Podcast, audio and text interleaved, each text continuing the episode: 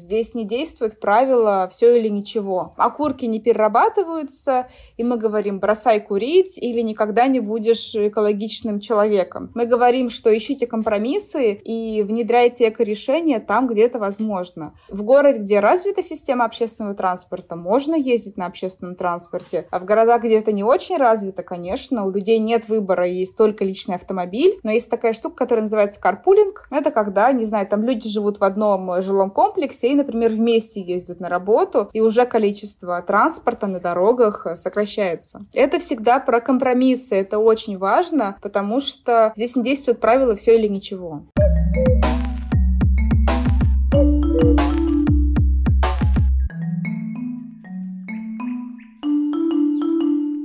Привет! Это Алина и подкаст «Сега на эко». Большую часть своей жизни мы проводим на работе, в офисе или дома, поэтому важно ее тоже экологизировать. Экологизация офисного пространства – это популярное направление экологической ответственности компаний. Это позволяет сократить операционные затраты на электроэнергию, тепло, воду, отходы, укрепить имидж компании и повысить уровень корпоративной социальной ответственности. Но в этом выпуске мы поговорим о другом. Часто экологизацию процессов в офисе настраивают экотренера и подобные специалисты. Но можно начать с себя и пройти бесплатный курс, созданный образовательной платформой Geekbrains и Greenpeace при поддержке агентства Panda Ads. Курс уже доступен по ссылке в описании к этому выпуску. Я пригласила экспертов проекта Greenpeace «Ноль отходов», которые приняли участие в его создании, поговорить о том, как каждый из нас может сделать офис зеленее и что делать, если ты сталкиваешься с непониманием со стороны коллег. Благодарю за поддержку подкаста компанию Unilever и приглашаю Дмитрия Нестерова и Ирину Козловских. В начале выпуска мы с гостями подкаста отступили от темы и говорим про солнечные панели. Поэтому, если вы хотите перейти сразу к теме, то смело перематывайте до седьмой минуты. Привет, Ира. Привет, Дима. Привет. Привет, Лина. В курсе есть два блока – экологичная удаленка и экологичный офис. Какая между ними связь? И в целом, на кого он больше рассчитан? На сотрудников или руководителей? Да, он больше все-таки для индивидуального уровня. У нас там будет э, лекции, что вам делать, если вы руководитель, как экологизировать офис. Но я бы хотела все-таки дать связку между экологичной удаленкой и экологичным офисом. Понятно, что с началом пандемии многие переместились работать домой, и кажется, что планета настолько очистилась, да, потому что мы перестали ездить на работу, и было исследование, про которое писал Bloomberg, что это не всегда так, и просто экологический след от офиса офисов, от корпорации, он теперь просто переместился в дома людей, которые тоже тратят электроэнергию, офисную бумагу. И единственное, что действительно снизилось в плане углеродного следа, если сотрудник перестал ездить на работу на личном авто, то выбросы сократились. Но здесь еще одна интересная штука есть. Если большие корпорации типа Гугла могли закупать электроэнергию из возобновляемых источников и таким образом стремиться к углеродной нейтральности, то в домохозяйствах такая возможность есть не всегда. Но если если бы я жила в частном доме, я могла бы панель солнечную поставить э, себе на крышу или, например, э, бочку с водой, которая бы нагревалась и в душе текла бы теплая вода. Если бы ты жила в Калининградской области или где-нибудь в Сибири, то навряд ли бы ты бочку себе на крышу поставила. Ты, может, поставила бы, но она бы навряд ли бы нагревалась. Ну и солнечную панель — это такое удовольствие не из дешевых. И опять же, например, в Мурманске, когда солнечных дней вообще посчитать там можно. А у нас на сайте сайте Greenpeace вышла подробная статья, как э, поставить солнечную панель на даче. Там приведены расчеты, и это, мне кажется, уже становится мифом, что это слишком дорого. Ясно, что, скорее всего, мы не сможем покрыть все потребности в электроэнергии солнечной панелью, но это классный механизм, который работает, и я жила в Непале какое-то время. В этой стране перебои с электричеством, там вся энергетика поставляется только за счет гидроэлектростанций, и у них у всех стоят солнечные панели, потому что когда неожиданно заканчивается электричество, они обеспечивают хотя бы тусклый свет в коридорах и туалетах, чтобы можно было спокойно перемещаться по зданию. Я бы еще добавил, что по поводу севера это тоже такой же миф уже, как и дорого, потому что сейчас количество предложений на рынке становится все больше, естественно, происходит демпинг цены, но она просто падает, потому что производит теперь много кто. А что касается севера, то вот сейчас в Мурманской области строится один из крупнейших ветропарков. Я не знаю, есть ли там солнечные панели, но там, по-моему, и солнечные панели тоже там присутствуют, потому что был доклад, по-моему, организации Билона. Могу спутать организацию, но суть в том, что они делали исследование, которое называется «Потенциал солнечной энергетики и возобновляемых источников энергетики Мурманской области». Там было сказано, что, в принципе, солнечная энергия как дополнительный элемент вполне может работать, потому что солнце так или иначе есть. Это не очень влияет на температуру. Главное, что солнечные лучи есть. Да и в Архангельской области движение 42 регулярно показывает примеры, как в деревнях на крышах люди ставят солнечные панели и получают доступ э, к электричеству. В национальном парке Кинозерский как раз стали, вот этот проект был запущен, он работает. Национальный парк Кинозерский называется. Поэтому да, это все уже немножко из серии, что городских мифов, что раздельный сбор мусора все вывозит одна машина. Но ничего страшного, мы все живем в таких стереотипах, так просто проще мир воспринимать. Я понимаю. Еще вопрос про переработку этих солнечных панелей. Правда ли, что, как и любую батарею, сложно переработать? Мы вообще не занимаемся, чтобы вы понимали, этой темой, поэтому там прям досконально я ответить не смогу, если только сейчас сидеть это гуглить, но я просто не хочу этого делать. Есть проблема с тем, что в целом, я могу привести пример с электромобилем, что есть сложности, вот там было с аккумуляторами, с переработкой. Это в целом проблема, наверное, нашей модели производства, что даже экологичный товар вот в виде, например, электрокара, он выпускается, но и до конца продумана вся технология и вся цепочка от момента производства до момента утилизации. Но это вопрос решаемый, и при сравнении экологического следа в любом случае в долгосрочной перспективе это будет экологичнее, чем, условно говоря, использование там мазута или атомной энергетики, да, то есть это в любом случае будет экологичнее. Да, и опять же, когда будет массовый э, спрос и массовое потребление таких вещей, то появятся системы переработки и утилизации. Сейчас просто это скорее какие-то исключения, оригинальности, уникальные вещи. Но я уверена, что когда эта история станет общедоступной, то не будет проблемы с утилизацией по поводу вашего курса. Расскажите, пожалуйста, о чем этот курс, чем он может быть полезен слушателю, зачем вообще его проходить? Я бы сказала, что это курс о том, как делать первые шаги в сторону экологизации своего рабочего места, будь оно в офисе или на удаленке. Мы рассказываем про базовые вещи, о том, что печатать нужно меньше, выбирать для этого бумагу, сделанную из переработанных материалов, в принципе, переходить к электронному документообороту, собирать мусор раздельно и сокращать количество одноразовой посуды в офисе или дома. Это курс для начинающих, для тех, кто только-только входит в тему экологичного образа жизни, узнает, что такое ноль отходов и раздельный сбор и переработка. Курс разделен на две части. Это экологичная удаленка и экологичная работа в офисе. Экологичная удаленка построена по принципу, как проходит наш день, Сначала мы идем в ванную, что можно экологичного сделать в ванной. Например, покупать твердые шампуни и мыло вместо того, чтобы покупать э, шампунь в пластиковой упаковке. Потом мы идем на кухню. Там мы рассказываем, как выбрасывать меньше мусора, как наладить раздельный сбор, чтобы не ставить 7 э, разных ведер, и как выбрасывать меньше еды. Потом мы переходим к офису, это наш рабочий стол.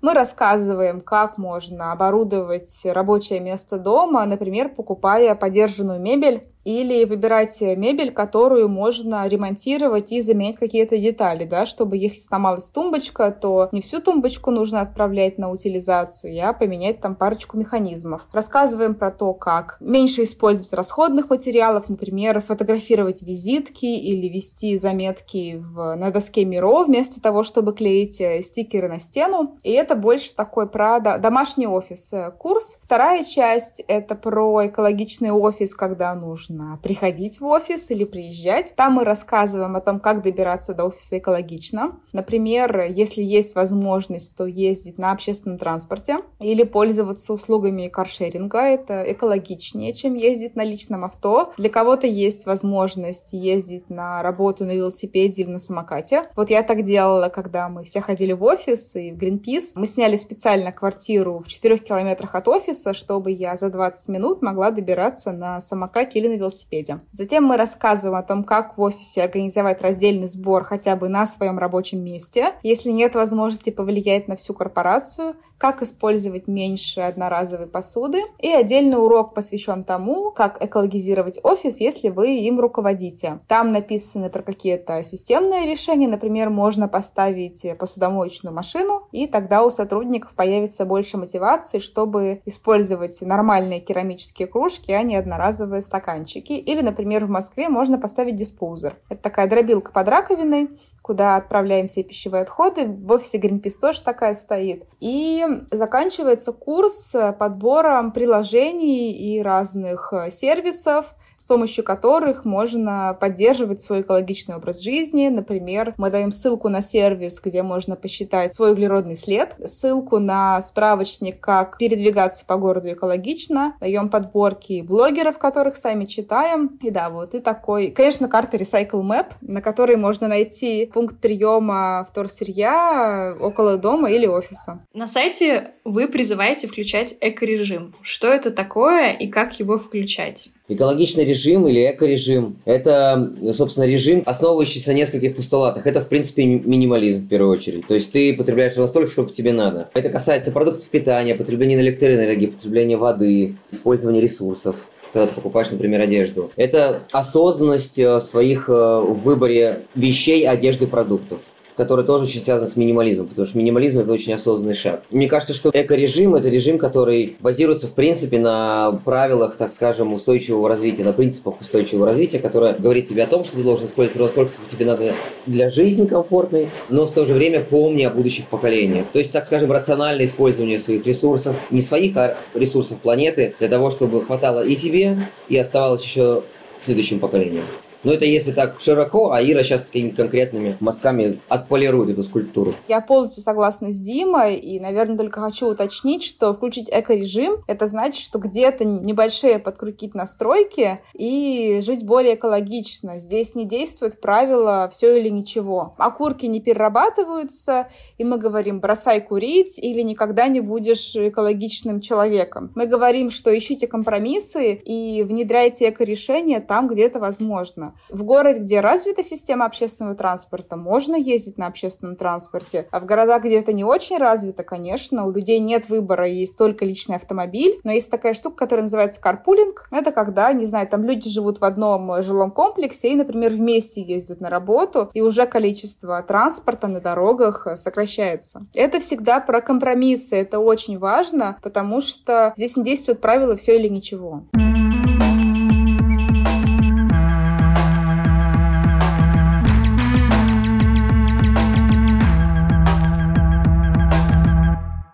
Программа курса разделена на две части – зеленый офис и экологичная удаленка. Давайте сфокусируемся на первой теме. В чем заключается концепция зеленый офис? Зеленый офис это программа, которая рассказывает, э, во-первых, сотрудникам, что могут сделать они для того, чтобы их офис стал зеленее. То есть мы рассказываем о том, какие изменения могут произойти на работе. Мы рассказываем, условно говоря, как вы можете правильно добираться до офиса, чтобы быть более экологичным, какой вид транспорта выбирать, как быть экологичным в офисе, как выбирать посуду, из которой ты кушаешь, как правильно тратить электроэнергию, каким образом можно внедрить раздельный сбор, от чего можно отказаться. И советы в том числе и для руководителей, потому что от руководителей зачастую многое зависит. То есть там есть изменения, которые может сделать человек на индивидуальном уровне, и изменения, которые необходимы для того, чтобы был подключен руководитель, то есть уровнем выше. И мне кажется, это такие достаточно базовый хороший курс для того, чтобы компания начала меняться и внедряла экологичные принципы в свою повседневную работу. Ну, то есть это курс для каждого или для он все-таки для руководителей проекта? Он э, скорее для каждого отдельного человека, и руководитель проектов тоже может быть отдельным человеком, но курс поможет ему выстроить заботу о своих сотрудниках, например, задуматься о том, что если люди ездят на работу на велосипеде, им нужна велопарковка около офиса и желательно поставить душ, чтобы была возможность э, работать в офисе и быть свежим. Однако нужно понимать, что экологизация бизнеса, если это большой бизнес, это отдельная большая работа, куда мы не заходим, потому что есть эко-консультанты, есть бюро, которые занимаются экологизацией бизнеса, которые сначала проводят аудит, выделяют какие-то тонкие места и потом предлагают решения, которые помогут, э, вот сейчас такое выражение появляется, прийти к углеродной нейтральности. То есть оценивают выбросы углекислого газа, ну или их эквивалент, и думают, где это можно сократить. Например, закупать энергию, которую производят из возобновляемых источников, и как это можно компенсировать. Да, кстати, у нас э, готовится выпуск на как раз-таки на эту тему с представителем компании Unilever. Очень подробно спикер рассказывает про то, как считается углеродный след в компаниях и как они потом это дело ликвидируют либо пытаются сбалансировать. Довольно сложно для восприятия, кстати, информации. И, например, на уровне руководителей можно внедрить... Э, вот мне очень нравится пример с Икеей, что каждому пришедшему сотруднику новому дарят многоразовую бутылку для воды, и везде в, и в офисных пространствах, и на складах есть возможность бутылку пополнить. И таким образом они стимулируют использование бутылок для воды, чтобы люди не покупали воду в бутылках. Да, это большая организация организации. Потом этот человек приходит домой и также внедряет свои привычки в круг семьи. И так того, глядишь, это все распространится. Как МММ. Или как так это... да, по сути, так это и происходит. Ты начинаешь вокруг всех себя, да. Но это как раз и есть про то, что я говорила, словом и личным примером. Потому что только личный пример работает на 100%. И сотрудники, которые в Икее, такая Икея и Мега, это пионеры, я считаю, и у них в большинстве городов стоят пункты приема для раздельно собранных отходов. Собственно, внутри организации тоже собираются отходы раздельные, человек понимает, что это окей делить пластик, бумагу, металл, и дома тоже начинает делить эти отходы по фракциям, в итоге выбрасывать меньше мусора. Иногда бывает,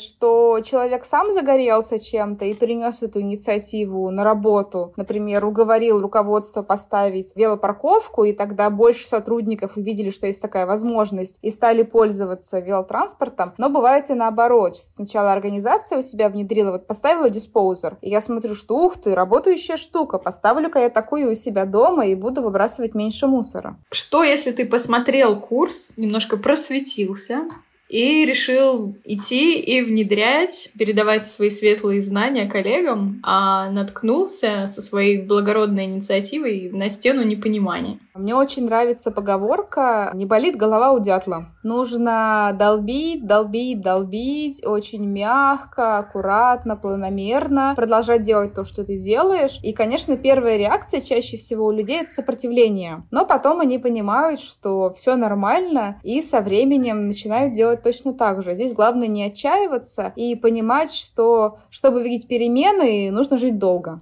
И все-таки, как же жить и не отчаиваться, когда тебя не понимают? Ну, то есть долбить как дятел, я понимаю, мягко, камень, вода точит, все метафоры мира можно сейчас вспомнить. Как не отчаиваться при этом? Хорошим вариантом будет э, найти единомышленников и вступить в экосообщество, чтобы получать поддержку от людей. Когда мы с Димой познакомились в 2015 году на слете волонтеров Greenpeace, я помню, какую эйфорию я испытала от того, что я встретила людей, которые тоже сортируют мусор, которые тоже что-то экологичное делают. Часто человек испытывает чувство одиночества, когда сталкивается с непониманием. И мне кажется, очень важным в данный момент это найти сообщество единомышленников. Оно будет поддерживать э, там можно делиться знаниями и находить какие-то новые подходы к внедрению альтернатив. Я могу привести пример, что не совсем касается офиса, но моего дома. Я год жила у мамы в Кирове, и у мамы есть дача. Я ей сказала, что мама, если ты будешь компостировать органику, у тебя будет удобрение, которое не нужно будет покупать. Ты сэкономишь. И с тех пор уже пять лет моя мама компостирует органику зимой и летом. И выращивает тебе шпинат.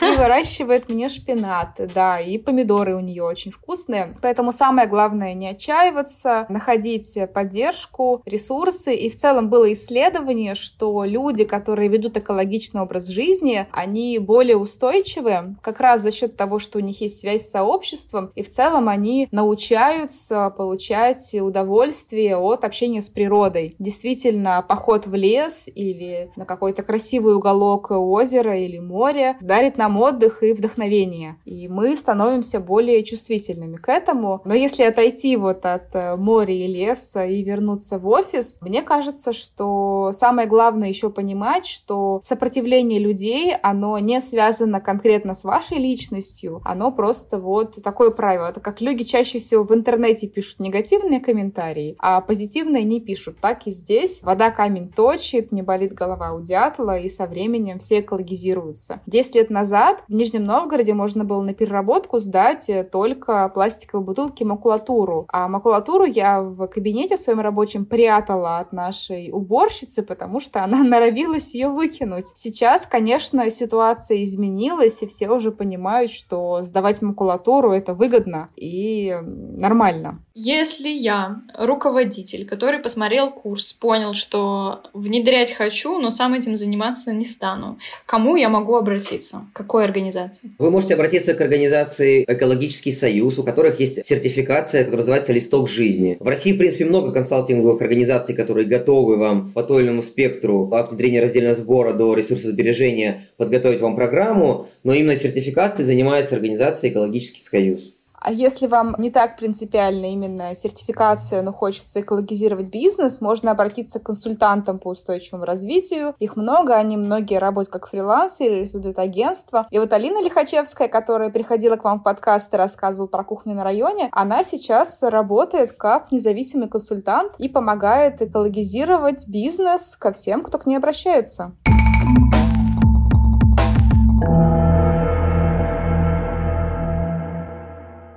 Как я, слушатель индивидуальный, мне нужно после этого выпуска вынести какую-то практичную прям информацию, которую вы даете в курсе, как мне завтра или в понедельник, придя на работу, начать экологизировать свое рабочее пространство. С чего? Вот такой некоторый чек-лист. Пускай он будет не полностью включать себя полностью, люди могут прослушать на курсе, но какие-то общие представления он все-таки даст. Первое — это настроиться на постепенные изменения, что не нужно делать э, все и сразу, а лучше двигаться последовательно, но, грубо говоря, делать это всю оставшуюся жизнь. И я предложила бы начать свою экологизацию с аудита мусорного ведра. И в конце дня посмотреть, э, если ведро стоит на рабочем месте, под столом, а что же у вас в этом ведре оказывается? И спросить себя, а могу ли я эти вещи отправить на переработку или заменить более экологичными, которые не нужно выкидывать выкидывать сразу после использования.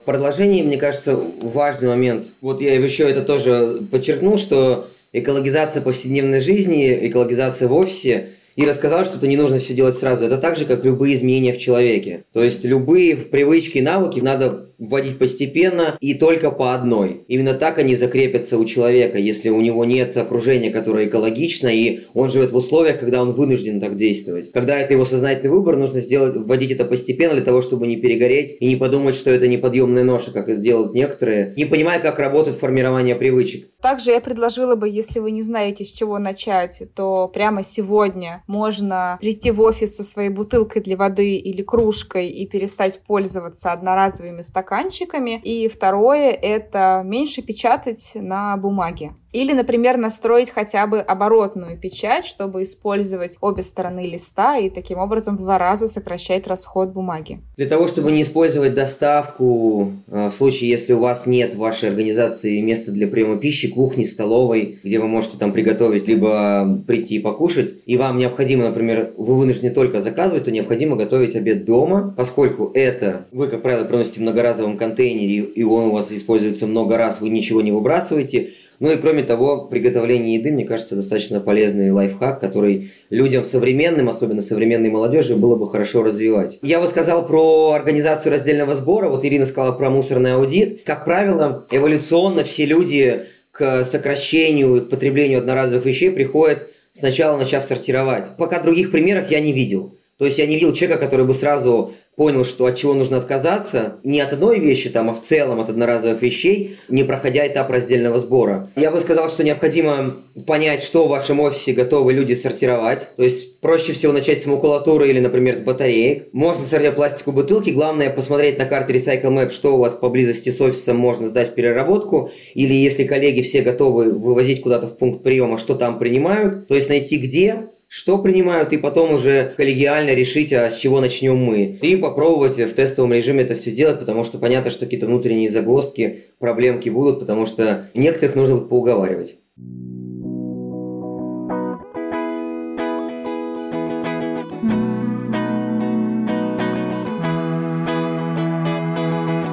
Все ссылки на организации, которые мы сегодня так или иначе упоминали, вы найдете в описании к этому подкасту. Спасибо, что были сегодня со мной. Не забывайте подписываться на подкаст Сега на Эко, рассказывайте о нем друзьям. Дальше будет только интереснее.